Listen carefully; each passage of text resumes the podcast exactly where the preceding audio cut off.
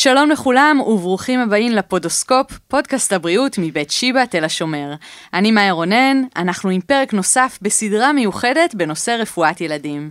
בכל פרק ננסה לתת תשובות לבעיות שמעסיקות אותנו ההורים, נספק הצצה לאפשרויות טיפוליות שלא כולם מודעים אליהן, ונעסוק בפרקטיקות חדשניות מתוך בית החולים ספרא לילדים תל השומר, ובעיקר, ננסה לשמור על בריאות ילדינו.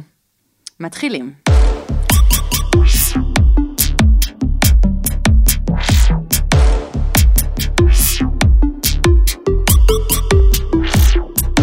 מה משותף לאלכסנדר מוקדון, וינסנט ואן גוך, בטהובן, דוסטויבסקי, אגתה קריסטי, פרינס, נפוליאון, סוזן בויל, אריסטו וניל יאנג? כולם מצוינים בתחומם, כולם מפורסמים, וכולם סבלו או סובלים מאפילפסיה. שלום לפרופסור ברוריה בן זאב, מנהלת היחידה לנוירולוגיה של הילד בבית החולים אדמונד ולילי ספרא לילדים בשיבא. ברוכה הבאה אלינו. כיף שהגעת. אז uh, לפי הרשימה הזו שמניתי, מה, אפשר לחיות עם אפילפסיה ולהסתדר ולשגשג? כן, אה, ואני חושבת, ניסיתי לחשוב מה החלוקה הנכונה של אפילפסיה mm-hmm. לצורך ההורים, ולא לא לצורך הספרות. אה, ואפשר לחלק אותה, את האפילפסיה לשתי קבוצות גדולות. Mm-hmm. הקבוצה של האפילפסיות הנשלטות, שמאפשרות חיים רגילים עם מגבלות מסוימות, אה, עם או בלי טיפול תרופתי, בלי פגיעה משמעותית בתפקוד, או עם התמודדות מאוד אה, אה, סבירה עם התפקוד, שזה הקבוצה הגדולה של האפילפסיות. Mm-hmm. ולקבוצה קטנה יותר, אבל לא פשוטה, מכבידה, מקשה על כולם, שזה האפילפסיות העמידות לטיפול. Mm-hmm. אה, ואם נסתכל על זה בצורה הזאת, אז חשוב מאוד, אני חושבת, להורים הרבה פעמים לדעת לאיזה קבוצה אה, הילד עומד להשתייך אה, כשמתחילה המחלה האפילפטית.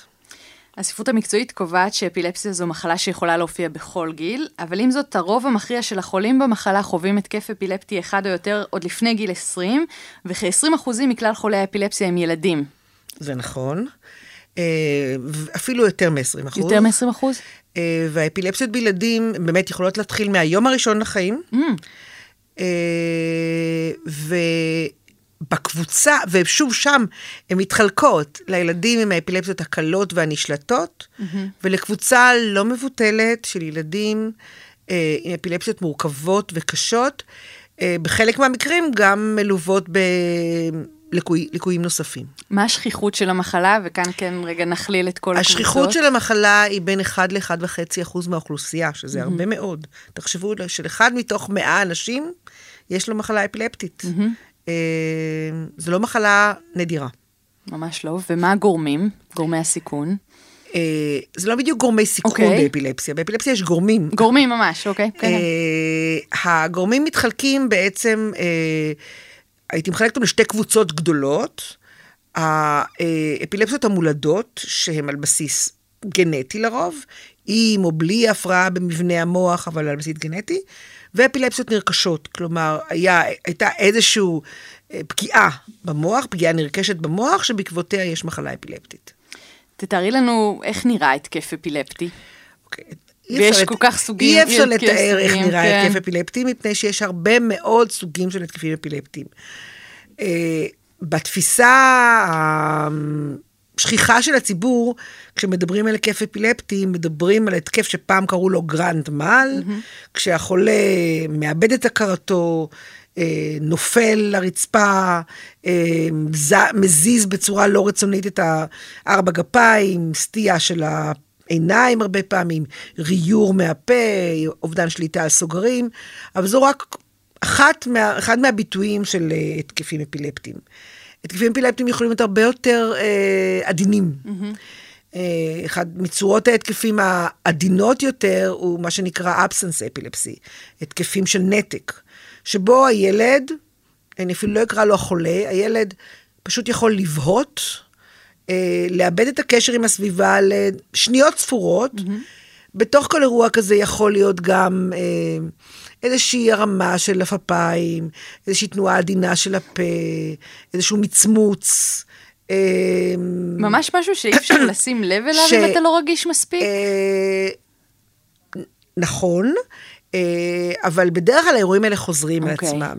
אז אתה לא תשים אליהם לב בפעם הראשונה, ואתה לא תשים אליהם לב בפעם השנייה, אבל כשזה יחזור על עצמו, וזה יהיה בתדירות יותר גבוהה, ותרגיש שהילד נמצא ואיננו, נמצא ואיננו, אז או, או ההורה, או המת- הגננת, או המורה ישימו לב, או מישהו שנמצא בסביבתו של ילד, יתחילו לשים לב שיש פה משהו שהוא חריג, ויעלו את זה לתשומת לב ההורה והרופא וכן הלאה. זה סוג אחר של פרכוסים. יש פרכוסים יותר, אה, בוא נאמר, אה, מורכבים אה, ויותר מאתגרים מבחינת התיאור שלהם, שבו יש שינוי חד בהתנהגות, שהוא לא רק איזשהו נתק מהסביבה, אלא גם איזושהי התנהגות אוטומטית, למשל, להסתובב סביב עצמך. אה, למשל, אה, להתעסק עם משהו בצורה מאוד מאוד אה, כפייתית כזאת, להתעסק בבגד, או אה, אה, לעשות איזשהן תנועות מוזרות של הפה, או למלמל משהו. אבל זה- שוב, זה, זה, ה- ה- ה- בשונה מהתנהגויות שהן לא אפילפטיות, ההתקפים האפילפטיים הם בדרך כלל מאוד אה, אה, סטריאוטיפים, הם מאוד חוזרים על עצמם, הם מאוד, התקף דומה לקודמו. לפעמים יש מספר סוגי התקפים אצל ילד, אה, אבל, אבל אז אפשר לראות חלקים מתוך התקף בהתקף הבא. זאת אומרת, יכול להיות ההתקף שבו החולה, נניח, סליחה, בוהה, ממלמל, מסתובב סביב עצמו, ואז הוא מסיים את זה בהתקף כללי גדול, כמו שתיארתי mm. קודם. אבל את ההתקף הבא הוא יעשה רק חלק מתוך ההתקף הזה. אז בדרך כלל זה לא... אה, אה, או נגיד את זה אחרת, בחלק מהחולים זה ממש אירועים שונים שאחד נכנס לתוך השני. יש חולים, וזה בדרך כלל במחלות האפילפטיות המורכבות, שבהם יש מספר סוגי התקפים שונים לחלוטין אחד מהשני.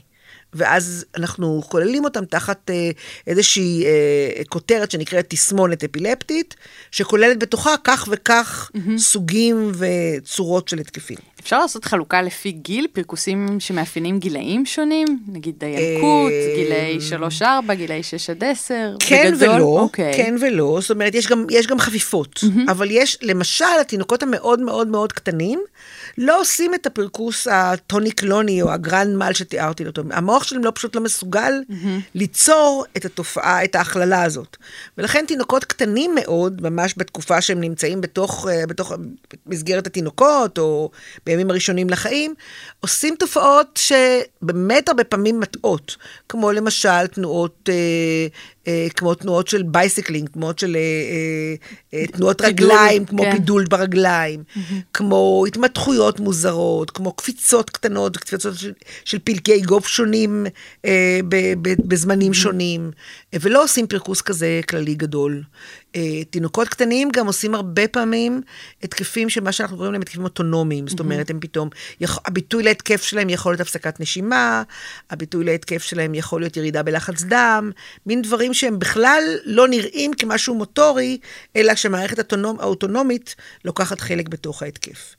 ילדים יותר גדולים, אה, יש לנו סוג מסוים של התקף שחשוב שהורים מאוד יכירו אותו, הוא לא מאוד שכיח, אבל הוא מאוד חשוב לאבחון מוקדם, ונופלים בו הרבה בפח, ואני חושבת שזה מה ש- אחד הדברים החשובים mm-hmm. בתוכנית הזאת, זה לה- להזכיר את הדברים שיכולים ליפול בהם בפח. בהחלט, ולהעלות מודעות. אה, בלוט מודעות. אה, זה הפרכוסים שנקראים סלמטקס או אינפנטל ספזמס. ומה שמאפיין את הילדים האלה, והם בדרך כלל בחודשים הראשונים לחיים שלהם, מגיל שלושה לחודשים לשנה בערך, קצת פחות. אה, הילדים האלה עושים מין אירועים של אה, אה, קפיצה וקיפול של הגוף, מאוד קצרה. במהלך האירוע הזה הם אפילו, הם נראים בהכרה.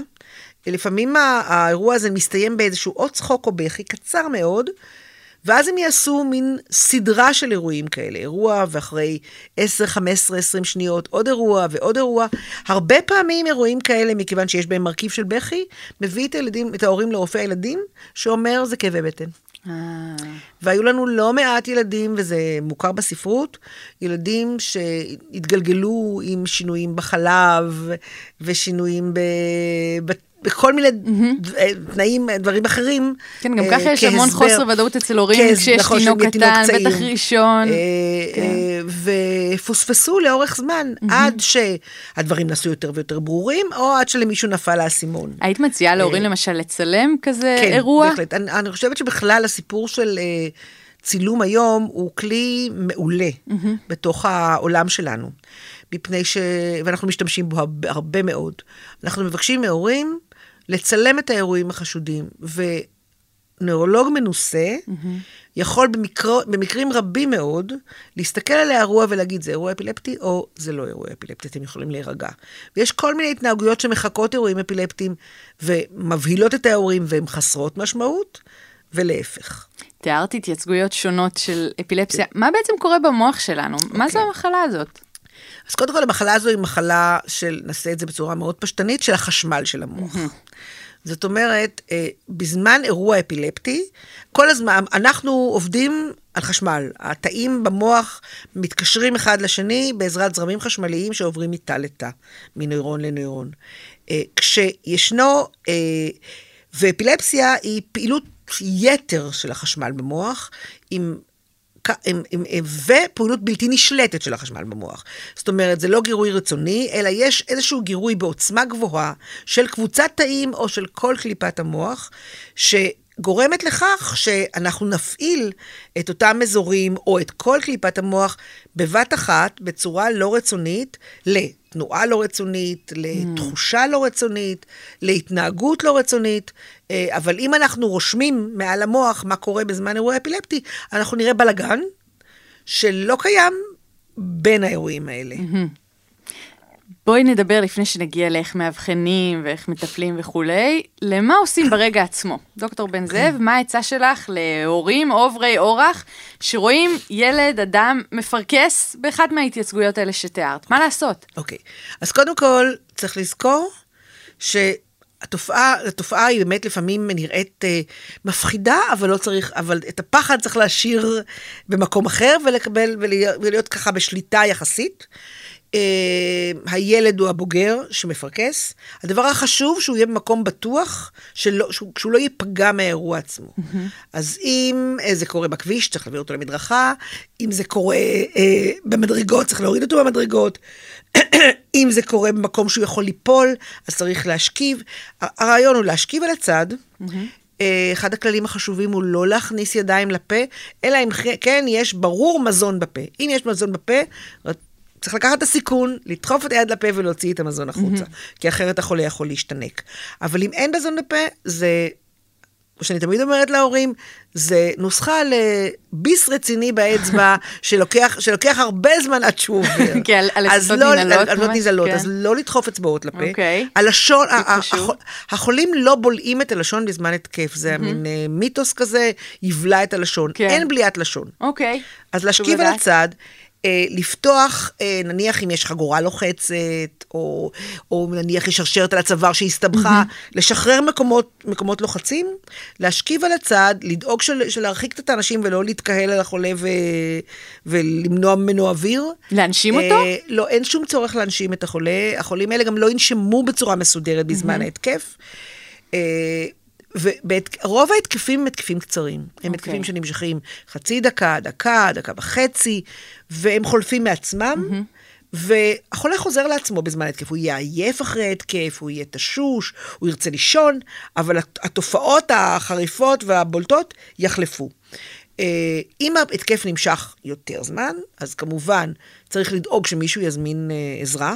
Mm-hmm. אם זה חולה מוכר שכבר יש לו כל מיני, לא, למישהו לידו את, את ציוד העזרה הראשונה, אפשר להשתמש בו. יש לנו היום כמה, מספר כלים שבהם אפשר לעצור, בעזרתם אפשר לעצור פרכוסים אה, בזמן שהם קורים. Mm-hmm. אה, יש אה, מזרק של, של תכשיר שנקרא בוקולם, שאפשר, מזרק ללא מחט, שאפשר להכניס אותו לפה של החולה. לא את האצבעות, אלא את המזרק עצמו, אה, ופשוט להזריק פנימה את, ה, את החומר. המזרק הזה מכיל בדרך כלל מינון שתואם את הגיל של החולה ומשקלו, כך שהמשפחה מצוידת בו, להזריק, וזה הרבה פעמים מפסיק את ההתקף. יש אה, חוקנים כאלה, מין שפופרות של אה, חוקן של ווליום בעצם, שאפשר להכניס לרקטום, שוב יש מינונים ידועים. אה, אבל אם אין את הציוד הזה, אז בהחלט, אם פרקוסיה נמשך מעבר לשלוש-ארבע דקות, כדאי להז- להזעיק עזרה ראשונה ולקבל את העזרה של, אה, של עזרה ראשונה ולפנות את החולה. התרחש אירוע של פרכוס. אצל ילד מגיעים אלייך למרפאה. כיצד אה, נעשה האבחון למעשה של אפילפסיה? אוקיי, אז קודם כל יש את הסיפור, mm-hmm. והסיפור הוא מאוד חשוב, ואם יש סרטון אפשר לראות אותו, לרוב אף אחד לא מסריט את האירוע הראשון, כן. אה, הופכים להיות אה, מומחים בהסרטות כשהאירועים חוזרים על עצמם. אה, הכלי הכי אה, אה, חשוב, אה, מעבר ל- לעין של הרופא, לידע של הרופא והניסיון שלו, זה המכשיר שנקרא, זה המכשור שנקרא EEG, אלקטרואנצפלוגרפי, שזה מערכת די פשוטה, אבל היא צריכה להיות אמינה, שבה בעזרת אלקטרודות שאנחנו מחברים לג- לגולגולת, ל- לס- לראשו של החולה, אנחנו רושמים את גלי המוח. אה, רושמים, עדיף שזה יירשם גם בערנות וגם בשינה, תלוי בסוג ההתקפים.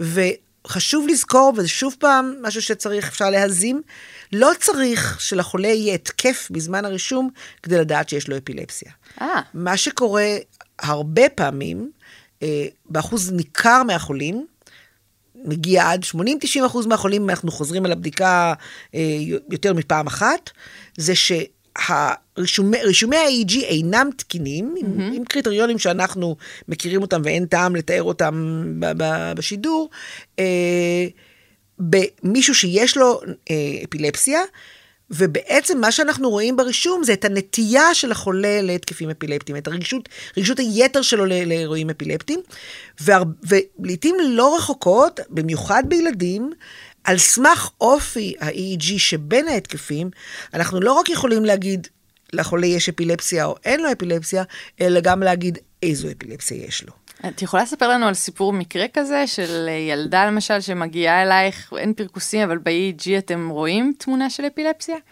אה, טוב, אנחנו מדברים פה על שני דברים. קודם כל, כמו שאמרתי, בכל, כמעט בכל ילד אפילפטי, עם מספיק בדיקות, אנחנו נוכל לראות את הסמנים של ההפרעה האפילפטית ברישום ה-EG.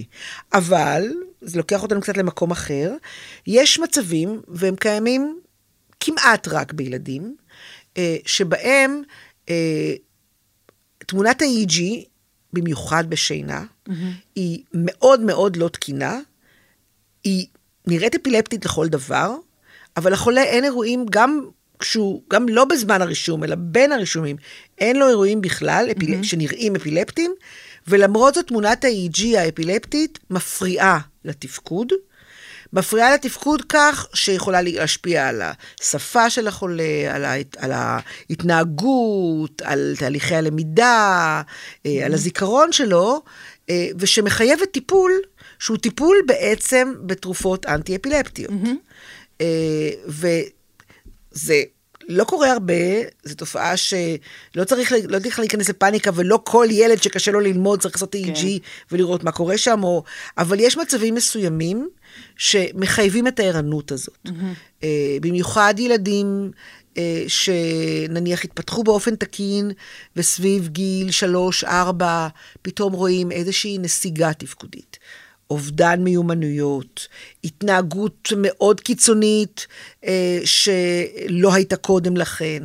אה, ואז אחד הכלים לבירור של השינוי הזה, שלא צריך להיות שינוי של יום אחד, אלא שינוי מתמשך, הוא לבצע EEG בשינה, mm-hmm. כי זאת הבדיקה הרגישה למצב הזה, אה, ולזהות את המצב הזה, שנקרא ESES. אם נדבר על, שוב על אוכלוסייה נוספת, זו אותה אוכלוסייה של ילדים שיש להם נתקים, אבל אף אחד לא שם לב אליהם. Mm-hmm. נניח שישנו ילד קצת חולמני, או ילדה קצת חולמנית, שמדי פעם בוהה בס... ב... בוהה, בחלות, פחות, כן. פחות נמצאת בתוך mm-hmm. ה... במה שקורה בתוך המסגרת של הגן או בית הספר. ו... והבעיות האלה נעשות, הן קצת שונות מהרגיל, כי... כי לפעמים צריך, לוקח זמן עד שמחזירים אותה למסלול, mm-hmm.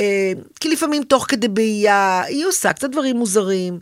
אז אם אנחנו עושים EEG בערנות דווקא, mm-hmm. אנחנו נוכל לזהות נתקים שהם לא, לא נראים דרמטיים בכלל בהתנהגות של הילד, אבל אם הם נמשכים, ואם הם בתדירות גבוהה, הם שוב מפריעים לילד mm-hmm. ללמוד ולהתרכז, וטיפול בהם יכול לעזור. שוב אני רוצה להדגיש שלא כל ילד עם הפרעת קשב וריכוז, או עם קצת שינויים התנהגותיים, או אה, הוא צריך EEG כחלק מה, ברור מה, שלו. מהבירור שלו. Mm-hmm. אלא צריך לדעת להפריד את המוץ מהתבן ולהתייחס למקרים היותר אה, אה, מובהקים. למרות שבאמת ראינו פספוסים, וזה כן. חשוב מאוד לא לפספס, כי בחלק מהמצבים האלה, במיוחד אלה שקשורים בהפרעת EEG מאוד מאוד קשה בשינה, mm-hmm. ככל שעובר יותר זמן ולא טיפלת, הנזק הוא נזק שהוא לא, שהוא לא לגמרי הפיך. ולכן חשוב לטפל. תינוקות גם יכולים לעבור EEG? בוודאי, בכל גיל. אנחנו עושים EEG בניאונט, ב- בילוד. ממש בילוד. אה, כן, אפשר לעשות, אה, אנחנו מתאימים את, ה, את המערכת, אה, יש מה שנקרא מונטאז' ניאונט, או הדרך שבה מחברים את האלקטרודות לראשו של תינוק, מפני שהראש יותר קטן, אז יש פחות אלקטרודות, צורת הרישום היא קצת אחרת. ה-EEG נראה שונה, יש ה-EEG הבריא, אני לא מדברת על ה-EEG הלא תקין. ל-E, אם אנחנו, בתוך לימוד תורת ה-EEG, אנחנו לומדים גם את, ה, את, את הדרך של ההתפתחות של ה-EEG מילוד לזקן. אה, מבוגרים למשל, ה-EEG מאוד לא מרשים, ה-EEG הרגיל, הוא מאוד שטוח, מאוד משעמם. בילדים, ה-EEG הבריא, Mm-hmm. הוא הרבה יותר פעיל, יש בו הרבה יותר מגוון, אה, יש בין ערנות לשינה, בין פתיחת עיניים לעצימת עיניים. אנחנו, אני, אני היום והרבה מאוד נוירולוגים יכולים להגיד גיל משוער רק מלראות EEG. זאת אומרת. להסתכל על גיל זה תינוק, זה ילד בן חמש, וזה בחור בן 16, וזה כבר זקן, בן, כאילו, אדם מבוגר. ספרי לנו למשל אה, על תינוק אה, רך בן מספר חודשים, ציינת קודם אינפנטייל ספזמס, ומה קורה איתו כשהוא מגיע לבירור. אוקיי, קודם כל צריך לזכור שתינוקות עם אינפלטספזם, חלקם הגדול, באמת עושים אירועים קליניים של קפיצות כאלה והתכווצויות, וכאילו אה, קיפול של הגוף או מתיחה של הגוף, מתיחות חוזרות, אבל יש גם ילדים שמפתחים את ההפרעה, הפרעת ה-EG הקשה שמלווה אינפלטספזם, יש לה שם כזה מוזר שנקרא איפסריתמיה, אה, אה, בלי שרואים עליהם אירועים ברורים, לפעמים mm. זה רק איזה רפרוף של העין כלפי מעלה, או איזשהו בכי קל, וזה חשוב מאוד לזהות, כי, כי הפרעת ה-EEG הזאת מאוד מאוד מאוד מפריעה להתפתחותו של הילד, ואם אנחנו לא מטפלים בה באופן די דרסטי ודי, זה אחד מהאמרג'נסי של אה, נוירולוגיה, mm-hmm. לטפל בזה. לא אמרג'נסי של שעה, אבל אמרג'נסי של ימים. אה, אז בילד כזה, הדבר הראשון זה כמובן ה-EG שלו, אבל אחר כך אנחנו צריכים לחפש את הסיבות. כן. אז לפעמים הסיבות הן ברורות וגלויות, כי אם זה הילד שעבר מצוקה מאוד מאוד קשה כילוד, והיה בפגייה, או דימם לתוך המוח, או יש לו, או עבר איזשהו זיהום קשה בגיל, בגיל הינקות הצעירה, אה, או יש לו איזה... כל מיני דברים, שכשאנחנו יכולים לייחס אותם סמוך ללידה, אז אנחנו יודעים את הסיבה. אבל בח, בחלק גדול מהילדים אנחנו לא יודעים את הסיבה כשהם מגיעים בגיל שלושה ארבע, ארבעה חודשים עם, עם, עם, התופעות הללו. ואז הדבר הראשון שאנחנו צריכים לעשות זה בעצם הדמיה מוחית. וההדמיה המוחית הנכונה היא MRI. כי לפעמים זה, מה, ש, מה שגורם לאירועים האלה היא הפרעה קשה, הפרעה במבנה המוח, אה, הפרעה מולדת, mm. מולדת לא כתוצאה מנזק, או, או כן כתוצאה מנזק, אבל לרוב לא כתוצאה מנזק, בגלל התפתחות לא תקינה של המוח, וזה אחד הביטויים שלה. אם ה-MRI תקין, אם ה-MRI תקין, אם ה-MRI לא תקין, mm-hmm. אז אנחנו הולכים בכיוון אחד של בירור הסיבות ל-MRI הלא תקין, והיום הגנטיקה היא הכלי הכי חזק בידינו לברר את הדברים האלה. אם ה-MRI תקין, אנחנו שוב ממשיכים בכיוונים של בירורים נוספים. הבירורים הם בירורים מטאבוליים, הפרעות, כל מיני הפרעות. אה, של, של חילוף החומרים שיכולות לגרום לאינפלטספזם, אה, בירורים גנטיים, mm-hmm. יש הרבה מאוד גנים שהמוח נראה תקין לחלוטין, אבל הוא לא מתפקד באורח תקין, ואנחנו יכולים למצוא את הסיבה. אה, חלק מהבירור הוא אה, ניכור מותני, לקבל את נוזל השדרה ולראות שאין בו סיפור של זיהום קודם, אה, ש, אה, שרמת הגלוקוז בתוך הנוזל הזה תקינה. אה, שאין כל מיני מטאבוליטים אחרים שמרמזים על, אה, על איזושהי מחלה שמביאה לאינפלטספזם. אה, אנחנו מסתכלים על האור, כי יש מחלות שקשורות בתופעות אוריות ותופעות מחיות, זה יכול לעזור לנו להגיע להבחנה. זו רשימה ארוכה של כן. הבחנות מבדלות, ויש להם חשיבות מפני שחלק מההבחנות המבדלות מכתיבות את בחירת הטיפול. אם אנחנו מתייחסים לא לאינפנטל ספזם, אלא לאפילפסיה בילדים, כיצד אתם מטפלים, ובכלל, מה, מהו, מהי השגרה של הביקורים אצלכם במרפאה, okay. אוקיי. וכיצד זה נראה? כי הורים, אני מניחה, גם מפתחים, בטח בהתחלה, חשש מאוד גדול מפני הכותרת הזו, אפילפסיה. אה, נכון, אה, הכותרת אפילפסיה היא כותרת מאוד מפחידה, mm-hmm. מלאה סטיגמה. מלאה. אה, ואחד הדברים הכי חשובים שאנחנו עושים במרפאה, זה לחנך את, ה, את הילד, אבל גם את ההורים, להבין שזו מחלה כמו כל המחלות, mm-hmm. ולפעמים, ולפעמים היא קשה יותר ממחלות אחרות, לפעמים היא קלה יותר ממחלות אחרות. לפעמים אני אומרת להורים, אסתמה קשה יותר, הרבה יותר קשה מאשר האפילפסיה הקלה של הילד שלך, mm. וקשה להם מאוד לקבל את זה. כן. מפני שהם כל כך uh, שבויים בתוך הקונספציה שאפילפסיה הולכת עם עיכוב התפתחותי, עם קשיים לאורך כל החיים, עם uh, התנהגות לא תקינה, וזה בהחלט בהרבה מאוד מקרים לא נכון. Uh, אז הטיפול מלכתחילה צריך לכלול קודם כל הסברה טובה. Mm-hmm. Uh, ולנסות כבר בשלב מוקדם, אבל אף פעם זה לא יכול להיות, לא אף פעם, בהרבה מאוד מקרים זה לא יכול להיות אחרי המפגש הראשון, לתת להורה את הצפי. זה תלוי במקרה של אפילפסיות שפירות, ויש אפילפסיות שפירות, תסמונות אפילפסיות שפירות שהם, שברור לנו מהאירוע הראשון ומהאי-ג'י הראשון, מה, מה הטיפול הנכון ברוב המקרים, ומה הולך להיות המהלך. אז, אז אנחנו יכולים להרגיע את ההורה הרבה פעמים במפגש הראשון, למרות mm-hmm. הבהלה מהאירוע. אבל יש מצבים שאתה לא יכול לנבא את זה מהפעם, מהמפגש הראשון, ואתה צריך איזשהו איזושהי פרספקטיבה של זמן, כדי להבין את המחלה הספציפית של הילד. כדי להבין את המחלה הזאת. Mm-hmm. עדיין. אה, והטיפול אז בעצם בנוי מהטיפול התרופתי, שמותאם לסוג האפילפסיה, ויש תרופות מסוימות שמתאימות לסוגים מסוימים. זה כבר ידע שאין טעם לעסוק בו כרגע. אה, יחד עם אה, גישה שאנחנו קוראים לה גישה הוליסטית, שבה אנחנו, בהתאם למקרה ובהתאם ל... אה, מבנה המשפחה וכוחות המשפחה.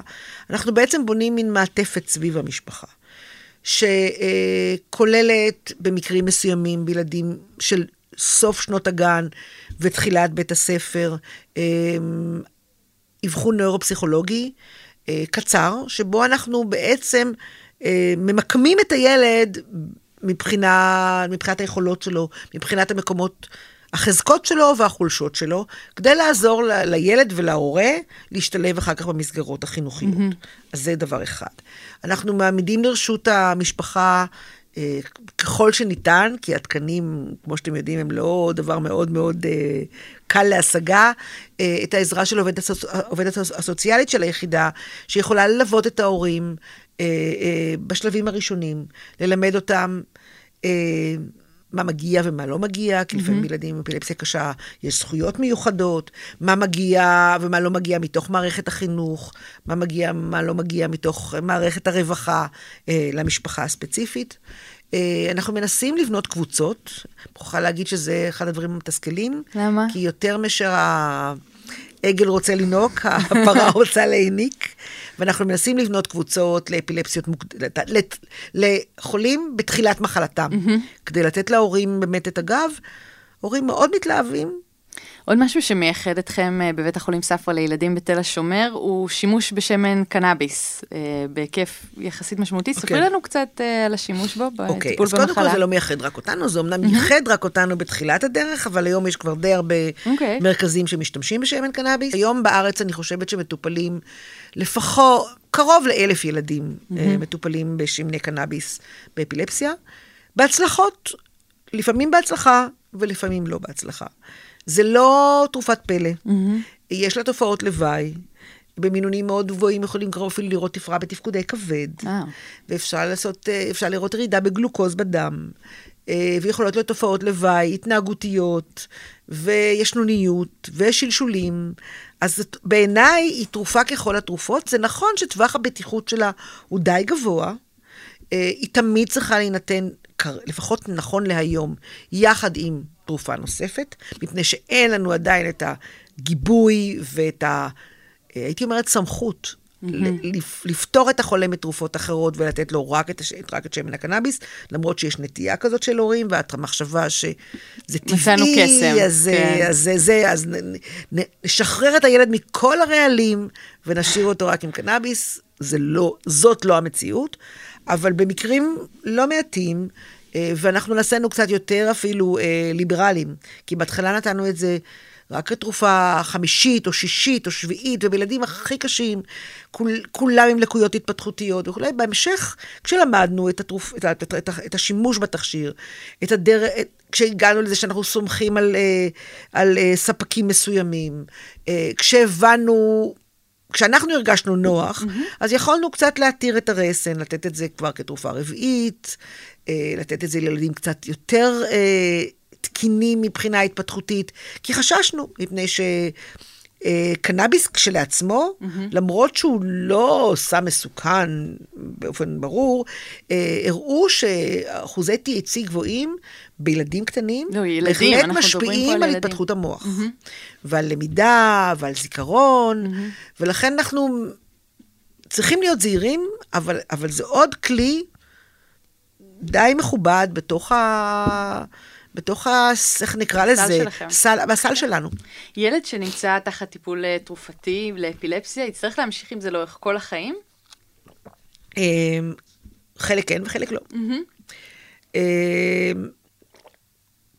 כמו שחילקתי בהתחלה את האפילפסיות לקשות ועמידות לעומת אפילפסיות קלות ונשלטות, החלוקה היא לא, כשמדברים על אה, תרופות לכל החיים, זה לא בדיוק מקביל, זה לא, זה לא במקביל לקבוצה הזאת, אבל יש אפילפסיות ילדות ש... מעצם ההגדרה שלהם חולפות. זאת אומרת שאם הם לא חלפו, טעינו בהבחנה. אוקיי. ואז זה ברור שהילדים האלה לא... הפרוגנוזה היא מוקצבת היא בזמן, מוקצבת בגדול. בזמן. ו- ואז זה ברור שהילדים האלה יוכלו להפסיק את הטיפול התרופתי. כן. ישנן אפילפסיות שברור שהן לאורך הרבה מאוד שנים, למשל אפילפסיה שנובעת מהפרעה מבנית של המוח. היא לא חייבת להיות קשה. לפעמים, יש לנו ילדים עם הפרעות מבניות לא מאוד גדולות של המוח, עם התפתחות תקינה ואזור מסוים שהוא לא לגמרי תקין, ותרופה אחת או שתיים משתלטות על ההתקפים, ואין התקפים. אבל אם אתה מפסיק תרופה, ההתקפים חוזרים. אז אלה יצטרכו טיפול לטווח יותר ארוך. אבל יש גם בקבוצה שאנחנו לא יכולים לנבא לה באופן ברור אם האפילפסיה תחלוף או לא תחלוף, כי היא לא נופלות לתוך הקבוצה המדויקת שהתסמינים האפילפטיים ותמונת ה-EEG ותמונת הילד הם בדיוק עומדים בכל הקריטריונים, אבל האפילפסיה נשלטת בקלות אחרי שניים, שלושה התקפים, אתה נתת טיפול ואין יותר התקפים, אז ישנה, ישנו כלל ברור שמשתמשים בו בכל העולם, שאם ילד או מבוגר, לאחר פרק זמן מסוים, אה, המספר המאגי הוא שנתיים, אבל זה תלוי במקרה, אם עוברות שנתיים ללא התקף, וה-EG הוא לא מאוד סוער, mm-hmm. והחולה קיבל תרופה וקיבל אותה בצורה מסודרת, אבל לא נזקק להרבה מאוד תרופות עד שהוא הגיע לשליטה, הוא לא מקבל ארבע תרופות בבת אחת, אלא רק תרופה אחת. אז אפשר לנסות לרדת בהדרגה בטיפול, ולפעמים האפילפסיה חוזרת, ולפעמים היא לא חוזרת. מתי אתם צריכים לקבל החלטה שהולכים על אופציה ניתוחית? ואיזה אופציה ניתוחית בכלל קיימת? אוקיי. אה, קודם כל צריך לזכור, למרות שהניתוחים הם ההירואיקה של, של הטיפול באפילפסיה, כן. שמגיעים ניתוחים סדר גודל של פחות מעשרה אחוז מהחולים. אה, מתוך אותה קבוצה של, אה, במספרית, 70 אחוז מהאפילפסיות נשלטות באופן מוחלט, באופן טוב, ו-30 אחוז הן אפילפסיות בלתי נשלטות. בתוך אותה קבוצה של 30 אחוז נמצאת, נמצאת קבוצה שהיא ברת ניתוח. הקבוצה ברת הניתוח, ניתוחי אפילפסיה שהם ניתוחי מוח, היא הקבוצה שבה יש לנו קודם כל הפרעות מבניות ממוקמות, אבל ישנם, ישנה גם קבוצה שבה אנחנו יכולים באופן, בתהליך די מורכב, להוכיח שכל ההתקפים באים ממקום אחד, גם אם אנחנו לא רואים אותו ב-MRI. ואז בתהליכים די מורכבים שלא ניכנס אליהם, אנחנו יכולים למקם את מקור ההתקפים, ולנס...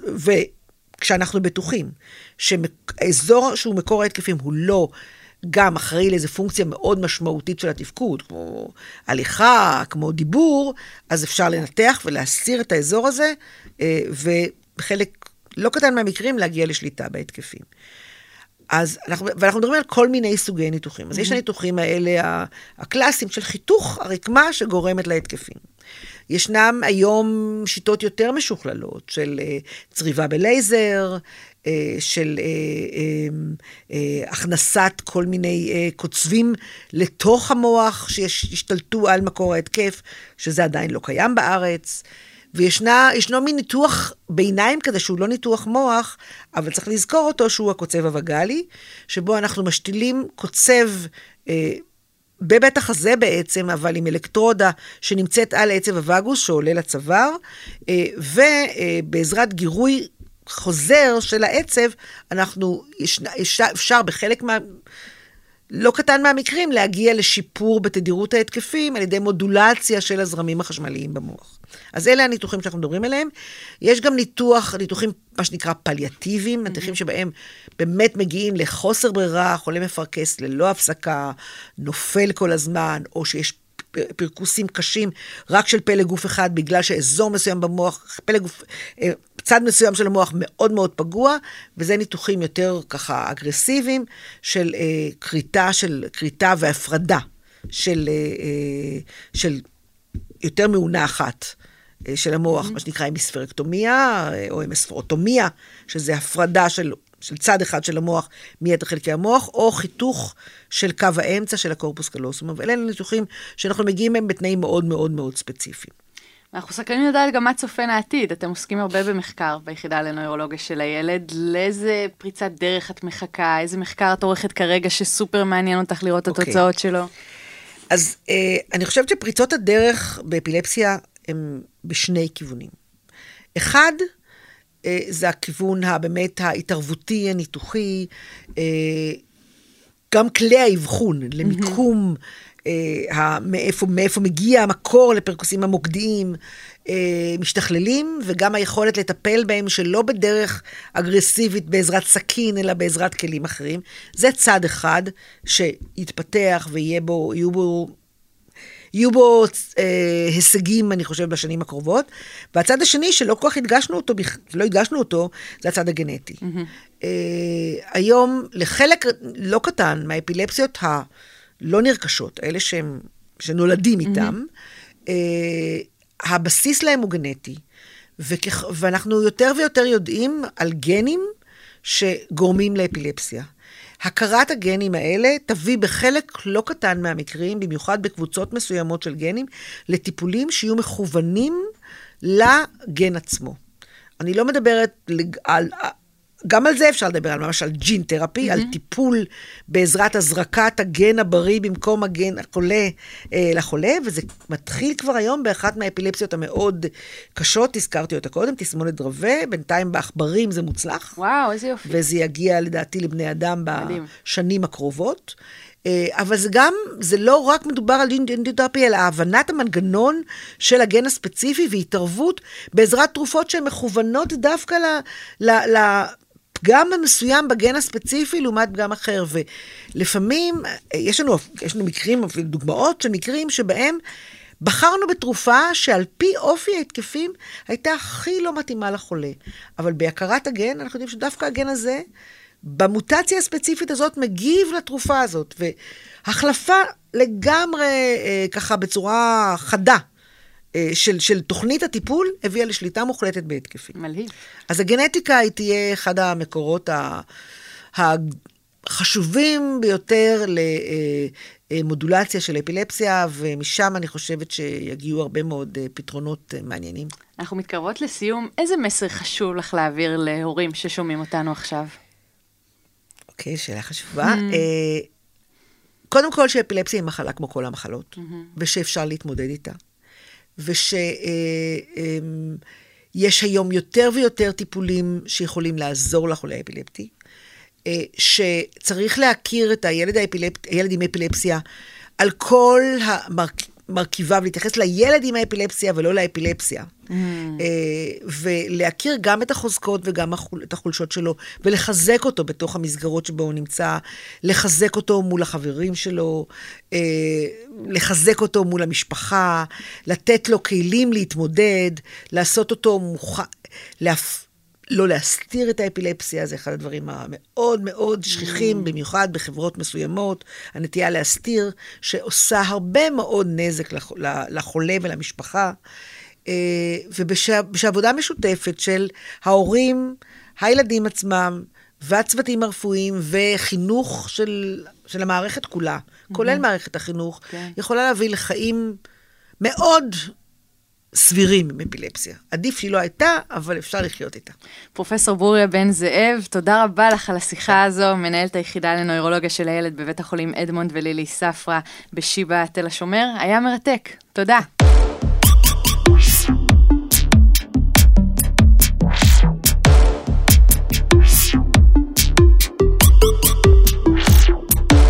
זהו, אנחנו סיימנו עוד תוכנית של הפודוסקופ מבית uh, שיבא, תל השומר. מוזמנים להצטרף אלינו לתוכנית הבאה. תקישו הפודוסקופ, תעשו subscribe, תאזינו לתוכניות שלנו. הרבה בריאות לכולם.